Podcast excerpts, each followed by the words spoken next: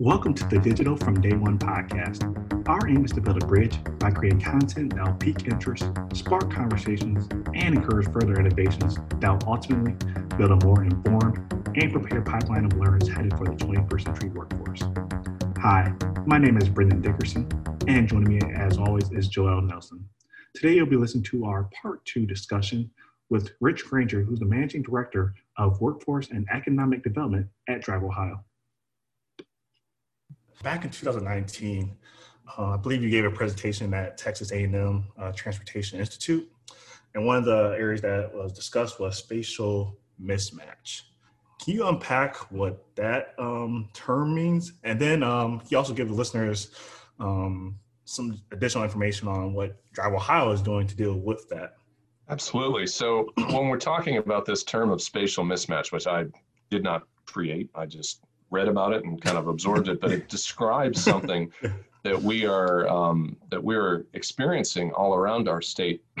It's the idea that the jobs are in one location and the workers may be somewhere else, and the ability for those workers to get to the jobs may be limited for reasons that may be beyond their control. So, I mean, put simply, there's a team up in Northeast Ohio that's tackling this, and they call it the transportation paradox. The paradox is no car, no job, no job, no car. So if I don't have the job that I want, I can't afford a car. But if I don't have a car, I can't get, you know, it's just this back and forth. So how do we remove transportation barriers to make sure that everybody has a fair shot at, at good work? And, and in a lot of ways, it's more relevant than ever with now, you know, job shifting and, everything changing around. And so, what are some innovations in that space? And it does not always, everything is not solved by an automated vehicle, even though that's, you know, a big part of our focus. I, I come back to the earlier part of the discussion of what are we, what are we solving for? What, you know, in the world of startups, which is an area that I would never pretend to have taken the risk of starting my own business, but I can really appreciate all the, the thought that goes into that. You know, the classic startup mindset is pick a problem and solve it and be real specific. So the, the solutions that we're looking at in this uh, spatial mismatch space, you know, it can look like better transportation services, maybe shuttles. You know, in Southwest Ohio, back to the theme of logistics, there's a lot of these logistics hubs popping up in the area of Middletown and Monroe. Mm-hmm. And so those partners work with the Butler County Regional Transit Agency uh, to come up with this innovative program called WorkLink, where they're trying to get people uh, from outlying areas to these good paying jobs. So they were reaching into southern Dayton and northern Cincinnati uh, with a transit link. And so they've evolved that a few times since then because all innovation needs to be responsive to what the market tells you. But they're continuing to press ahead uh, with some innovative approaches there. Back to Northeast Ohio, the Paradox Prize is, I think, a really clever program that has put out this series of innovation prize uh, awards and so they've taken a series of proposals that have sometimes done things like repurposing church vans that are being unused during the week. And so they're moving people from uh, one community over to a job hub. Well, you can look at this one to two year uh, series of experiments they've been running up there, and then look at the multiple years preceding that. Uh, it's been a very thoughtful approach that that 18 county region has taken. It's the Fund for Our Economic Future that is, is leading that effort. So they mm. started by mapping out the job hubs before they even started the innovation pilot. So I think it's just a wonderfully designed multi-year investment in an sometimes almost seemingly intractable problem, but they've taken a very thoughtful approach and then they've been clever in how they get the funding together. You've got the Greater Cleveland Partnership, you've got the National Workforce Solutions Fund, you've got all these layers of, of you know public and private dollars kind of mixing together and employers see this issue too because it reduces their cost of turnover when they have a reliable workforce. So, I mean, you don't want to be too cold about it, but you do have to look at the employer side of it as well as the employee side of it. So, if you get, you know, the, the workforce developers and, the, and, and where the, the, the, talent lies, and then you get the economic developers and where the, the job sites are, and you get them all talking together with transit and with uh, regional metropolitan planning organizations, that's how you attack some of these systemic challenges and start to make some progress on them.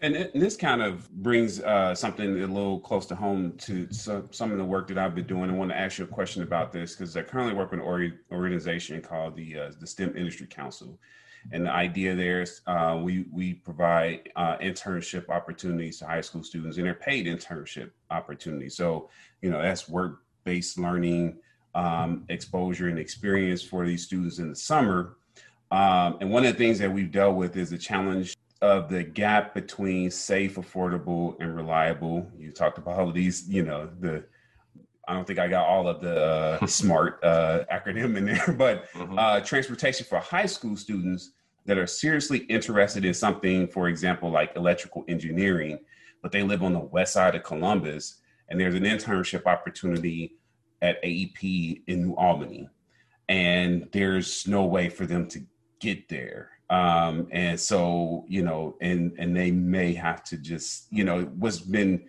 one of the most challenging things I've had to deal with in doing this work is the student having to say no to that opportunity because they can't get to it. For we're thinking, you know, just talking about our the K twelve environment in in in Ohio, is that something that Drive Ohio uh, is is looking at, and is there you know anything that they have come to conclusions with so far in relation to that? Because work workforce development now is kind of starting to commingle and integrate with just general education. Yeah, so we're always on the hunt for areas where transportation is a barrier. And story, we've got some wonderful partnerships all across the state with, um, you know, through the Ohio STEM Learning Network. We've, you know, connected with the Ohio Association for Career Tech Superintendents. Through some of those connections, we talked with Butler Tech, for example, and also in that kind of Monroe Middletown area. They were finding themselves in the transportation business, as a lot of schools. Mm-hmm. I mean, you know, it's inherent, but then it's yeah. amplified when you've got these career opportunities. And so, you know, in some cases, we may bring some solutions or some grant funding. In other cases, we just may bring a connection. So we have this statewide uh, group called the Drive Ohio Alliance.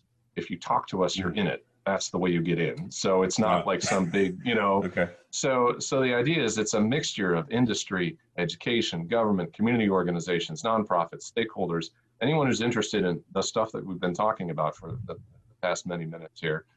And mm-hmm. so in that case, we connected a startup called Share Mobility with uh, Butler Tech, and they I think were able to do some some good pilot work. And so by having all these conversations we can sometimes just be a connector. And if there's a mm-hmm. role for us to get involved hands on with part of the solution development, we'll do it. But, you know, back to that example of the Paradox Prize, mm-hmm. you know, most of, none of those innovation pilots are automated vehicles, but that doesn't mean we shouldn't be involved because they're creating new patterns of mobility that could lend mm-hmm. themselves to automation. So, you know, we're in the, uh, you know, we're in this for the the long game when it comes to that. So, yeah, with school transportation, I mean, we've seen other very uh, thoughtful startups and others taking innovative approaches. I know Empower Bus mm-hmm. was working on this for quite a while.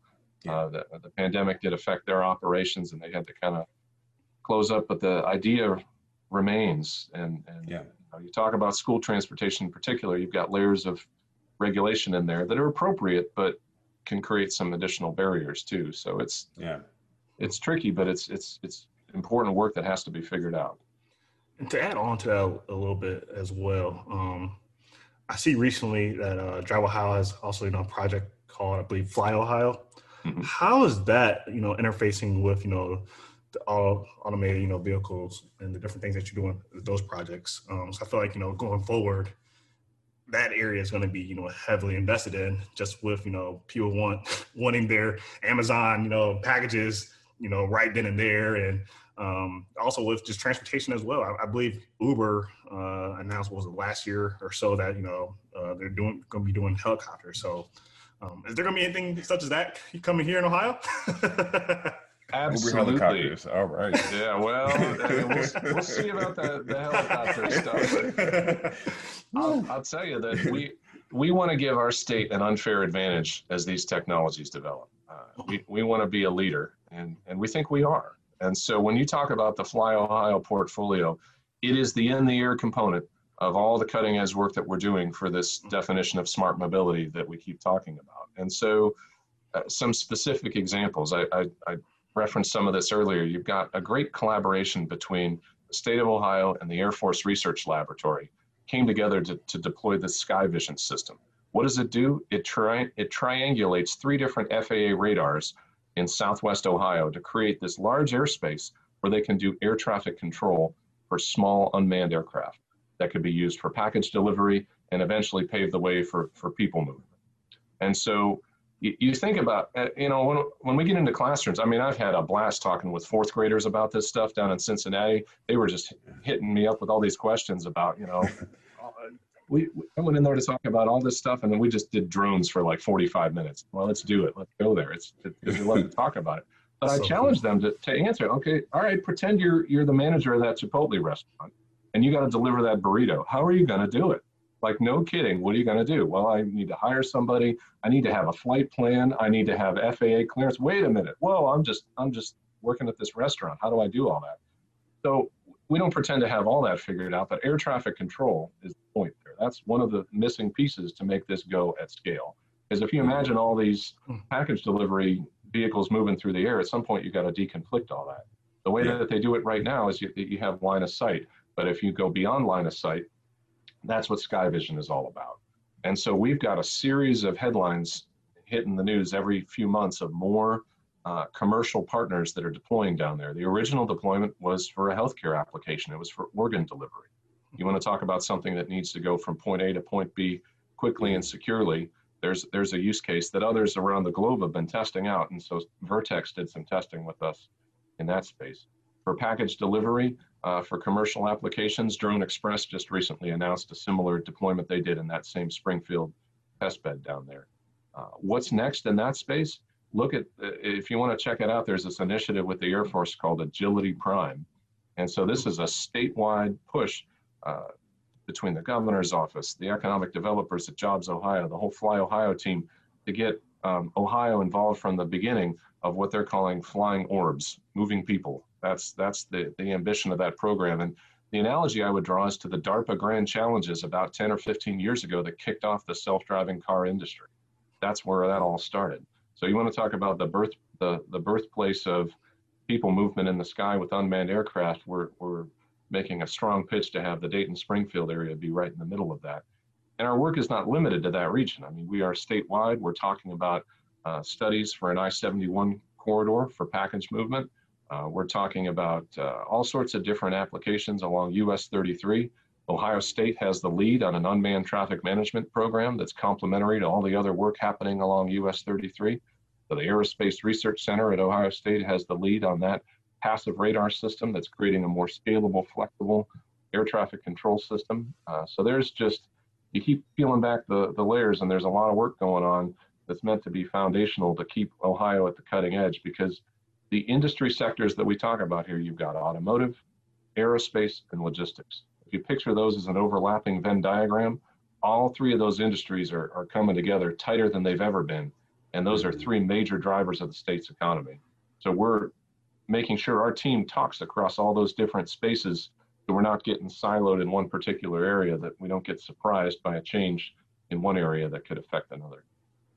And that that that kind of hits on uh, a point that I, I, think was is really important for our listeners, particularly those in the K twelve environment, to kind of make the connection on, which is problem based learning, right, and the ability to to have an agile mindset um, in terms of you know uh, how do I solve this problem now? You know, it's a similar problem in in package movement as it is in food service, right? I mean, these are always there's things are trying are kind of melding together, but the, really the bigger thing is we have a challenge. We need to solve that challenge.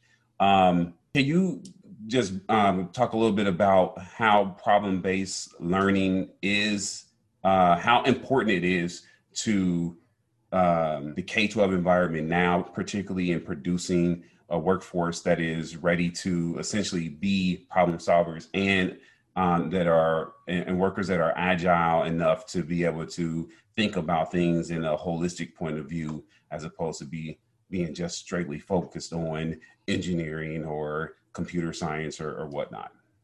I, I i'm so glad you asked that because to me an agile mindset is the definitive 21st century skill if you pair that up with strong emotional intelligence you're good to go. You're all set. I mean, that's uh, my personal opinion. Is you can you can understand how to how to operate with other human beings, and then you know what you're good at, and you can solve problems, even if they're weird, wicked problems that have different dimensions to them.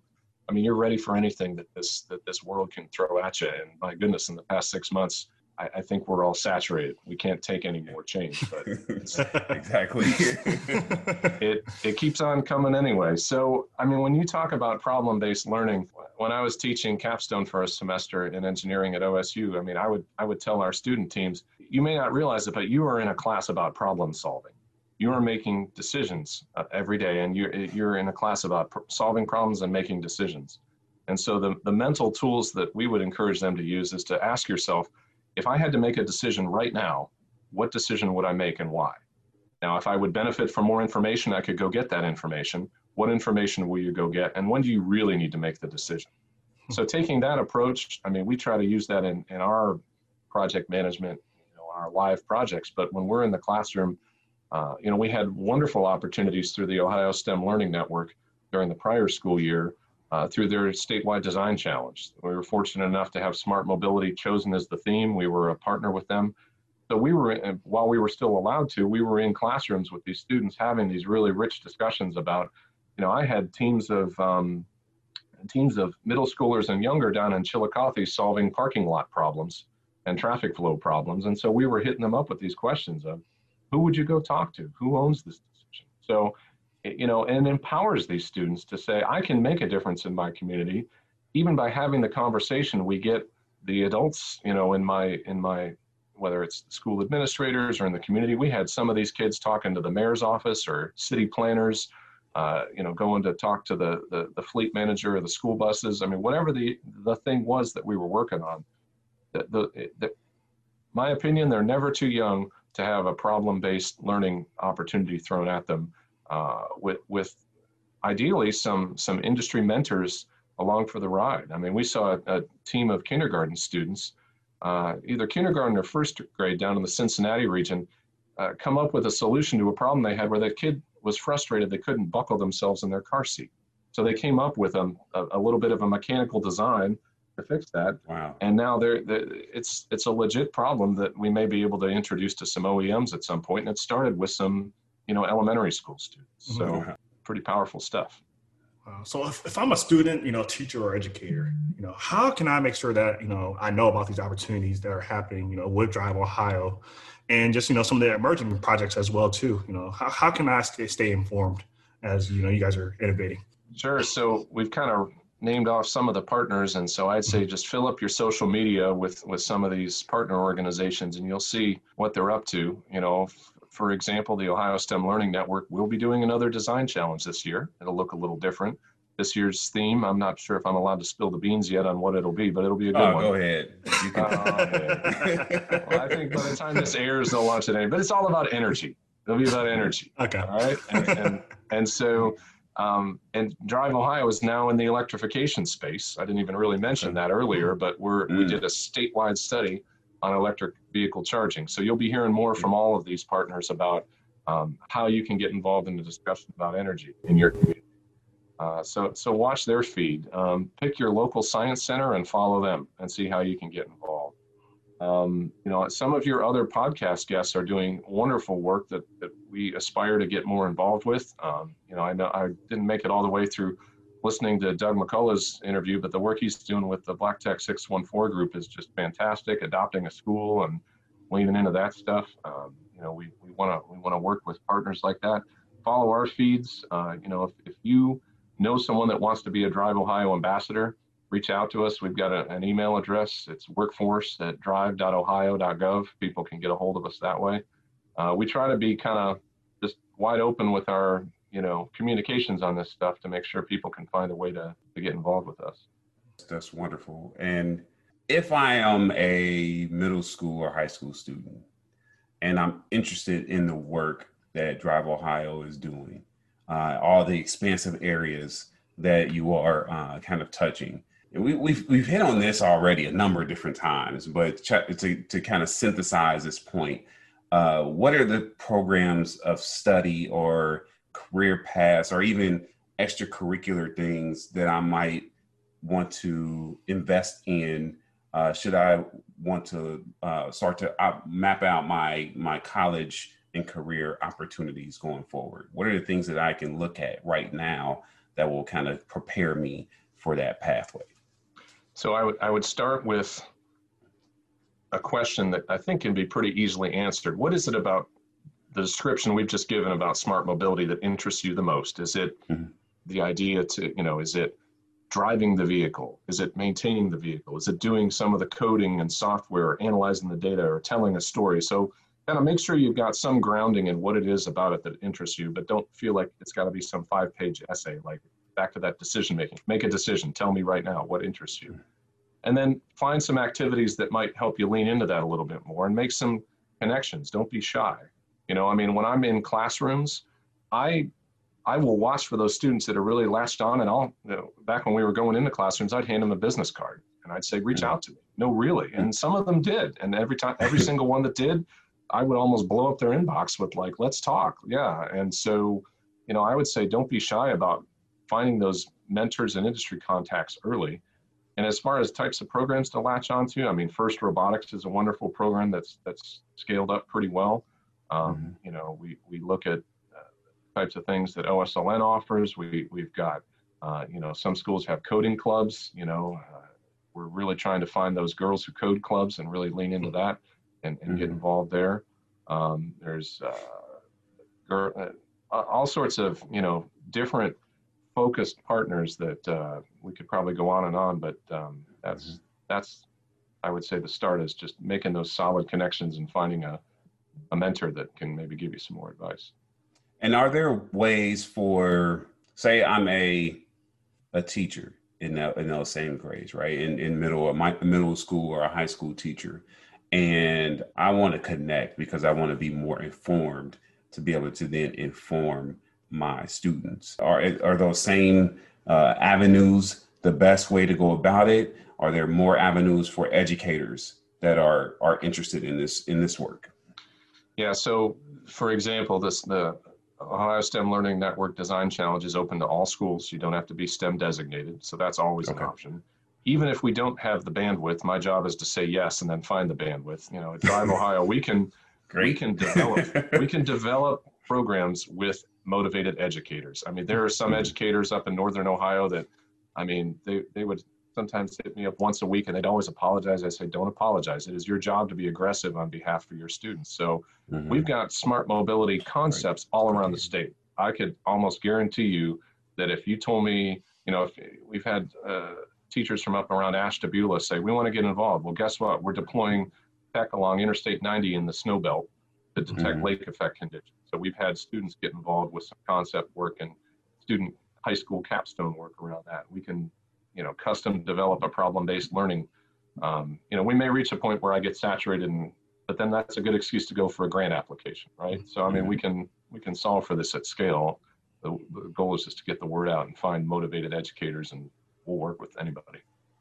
Wow, and that's great to hear. Like I like what you said there in terms of it is your job as educators to be aggressive on behalf of your students, right? So don't be afraid to ask. Right? That is a, a huge, huge piece uh, there.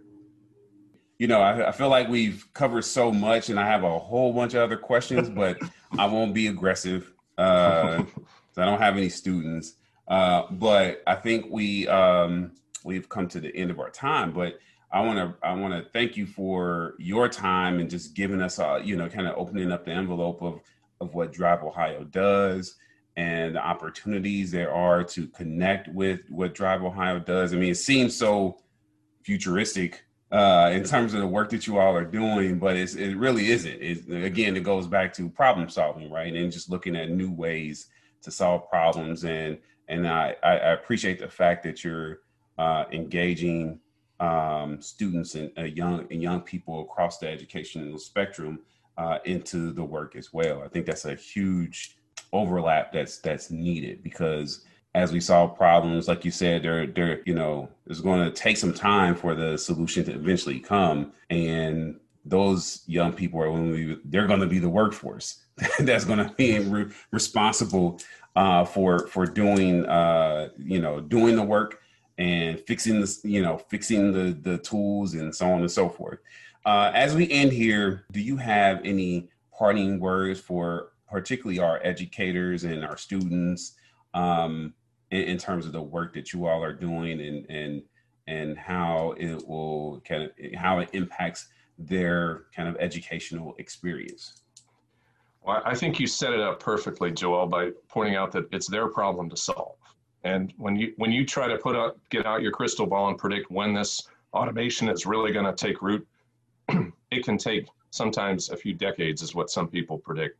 Well, you think about students that are in elementary or middle school right now, when they when they enter the workforce, it's their problem to solve with with with this technology. And so, I guess I would close by advocating that STEM starts early. And if there is one thing that I want to see happen, it's deployment of this type of STEM programming at the pre-K level for everybody.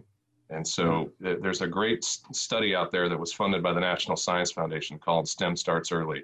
And I mean, that is, that is, it, it's a shame I didn't bring it up earlier, but it's like this fire that burns really hot for me. It's something that I just couldn't believe more strongly that if you start early, just good things keep happening. And you got to reinforce it. You can't just attack it at one part of the spectrum. You got to just consistently. But if the earlier you start, the less you're playing catch up later. So I would maybe close by advocating for never be afraid to start early, and both students and teachers should never be afraid. Be bold, and, and the future will be kind to you.